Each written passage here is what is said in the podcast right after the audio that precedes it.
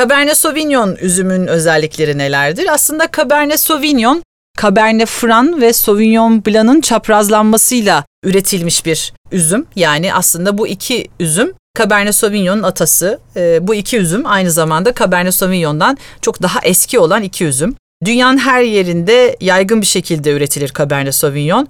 Oldukça koyu renkli, yoğun aromalı, yüksek asitli ve yüksek tanenli şaraplar yapar. Orta veya tam gövdeli şaraplar yapar. E, çoğunlukla siyah meyve karakteri taşır. Hani kasis denilen e, bir meyve vardır, black currant denilen. Türkçe'ye siyah frenk üzümü, bazı kaynaklarda da kuş üzümü e, olarak çevriliyor. En tipik kokuları siyah kiraz, e, dolmalık biber e, ve nane e, aromaları da taşıyabilir.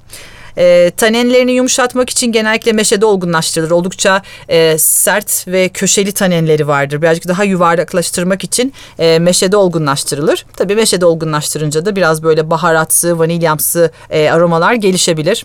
Bordo kökenli bir e, üzüm cinsi ama dediğimiz gibi dünyanın her yerinde var. Özellikle Bordo'nun sol yakası diye tabir ettiğimiz Medoc e, ve Grav taraflarında ağırlıklı olarak yetişir. Ama Bordo'da da pek tek başına karşımıza çıkmaz. Bordo blendi, Bordo kupajı dediğimiz bir şey vardır.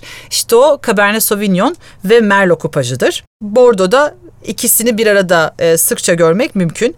Onun dışında dünyada da Kaliforniya ve Avustralya en önemli bölgeler olmak üzere dediğim gibi her yerde yetişiyor. Aynı zamanda Avustralya'da da diğer bölgelerden farklı olarak Şiraz üzümüyle kupajları yaygın. E, Şiraz'la kupaja girdiği zaman birazcık daha baharatsı e, aromalar ön plana çıkabiliyor.